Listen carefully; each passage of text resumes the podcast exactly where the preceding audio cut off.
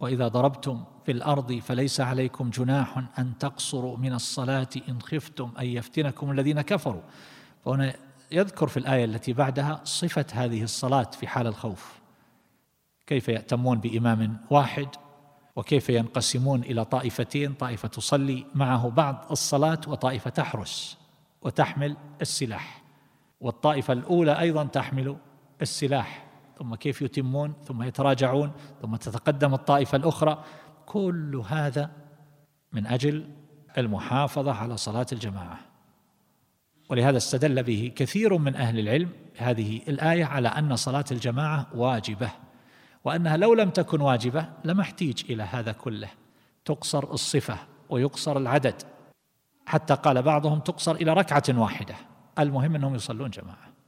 والصفة ولو كان ايماء ولو كانوا في حال التحام مع العدو اشتباك. يصلون جماعة وهم في اشتباك. كما يقول الشيخ محمد الأمين الشنقيطي رحمه الله يقول الرؤوس تتطاير والدماء تنزف.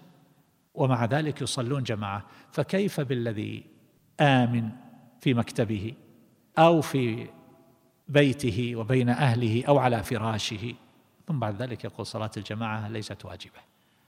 أنا في حالة حرب هذا بالإضافة إلى الحديث المعروف لما هم النبي صلى الله عليه وسلم أن يأمر رجلا فيصلي بالناس ثم بعد ذلك يخالف إلى أقوام لا يشهدون الجماعة فيحرق عليهم بيوتهم. عقوبة شديدة إحراق البيوت عليهم يحترقون فيها. فيحترق البيت وما فيه من المتاع ويحترق أهله وما منعه من ذلك إلا النساء والذرية. من لا يجب عليهم حضور الجماعة. فهذا وحده يكفي في بيان أهمية صلاة الجماعة. بعض الناس يقول نصلي جماعة في بيتنا. أحدهم يقول أنا أربي الأولاد على الصلاة فأصلي معهم جماعة في البيت. ربهم في المسجد. خذ بأيديهم واذهب بهم. اولا صلاة الفجر قبل كل شيء إلى المسجد. ما يصلي خلف الإمام عشرة أو نحو ذلك ويختفي الأبناء والشباب وبعد ساعة أو نصف ساعة ينتشرون يذهبون إلى المدارس الصغير والكبير والذي بلغ والذي لم يبلغ وابن أربع سنوات وخمس سنوات وست سنوات لا يردهم لا شتاء ولا صيف ولا غير ذلك من مغالبة النوم ونحو هذا. يذهب إلى مدرسته طيب وصلاة الفجر. إذا كان في حال حرب والتحام ومع ذلك تصلى وخلف إمام واحد في الأصل. فكيف في حال الأمن أيها الأحبة؟ انظر إلى حالنا من التفريط وترك الأولاد في فرشهم. وأما إن كان مدرسة أو اختبار فهذا لا يكون فيه تأخير ولا إمهال لابد أن يذهب. فهذا يدل على أهمية صلاة الجماعة. وهنا في حال الحرب هذا يدل على أنها هي الزاد الحقيقي فتبقى هذه النفوس متصلة بالله عز وجل. الصلاة صلة بين العبد وربه. فإذا كان هؤلاء يصلون وهم في حال الحرب فهذا يدل على أنهم يحافظون عليها في حال السلم من باب أولى. لأن الحرب يذهل الناس فيه عن أمور كثيرة من مطالبهم. ولهذا قال النبي صلى الله عليه وسلم في يوم الأحزاب شغلونا عن الصلاة الوسطى يعني صلاة العصر. ما صلاها النبي صلى الله عليه وسلم حتى غابت الشمس.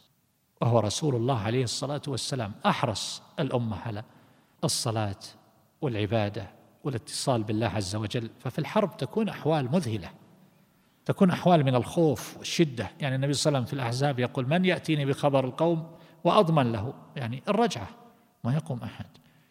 من يأتيني بخبر القوم وأضمن له الجنة؟ ولا يقوم أحد. من يأتيني بخبر القوم ويكون رفيقي في الجنة ولا يقوم أحد. نحن حينما نسمع هذا كان نقول في أنفسنا لو كنا في ذلك المقام لتهافتنا عليه وليس كذلك. بدليل أن أبا بكر وعمر رضي الله عنهما كانا معهم وما تحركوا. ما قالوا أنا. وهم أشجع وأحرص وأصدق وأبر. فكيف بنا؟ ما قام أحد حتى قال النبي صلى الله عليه وآله وسلم قم يا حذيفة. فلم يجد بدا. فهذه حالة شديدة يكون رفيقي في الجنة ومع ذلك. ما قام أحد ما قال أحد أنا ولا واحد من الجيش. وفيهم الخلفاء الأربعة. وفيهم بقية العشرة المبشرين بالجنة. وإيمانهم مثل الجبال. هذا يدل على الحال التي كانوا فيها. فالنبي صلى الله عليه وسلم ما صلاها العصر إلا بعد غروب الشمس. فهنا يأتي التأكيد على صلاة الجماعة ولو كان ذلك على حساب العدد عدد الركعات أو الصفة كما ذكرت. هذه اللقاء مع العدو الناس أحوج ما يكونون إلى اتصال بخالقهم الذي يملك النصر.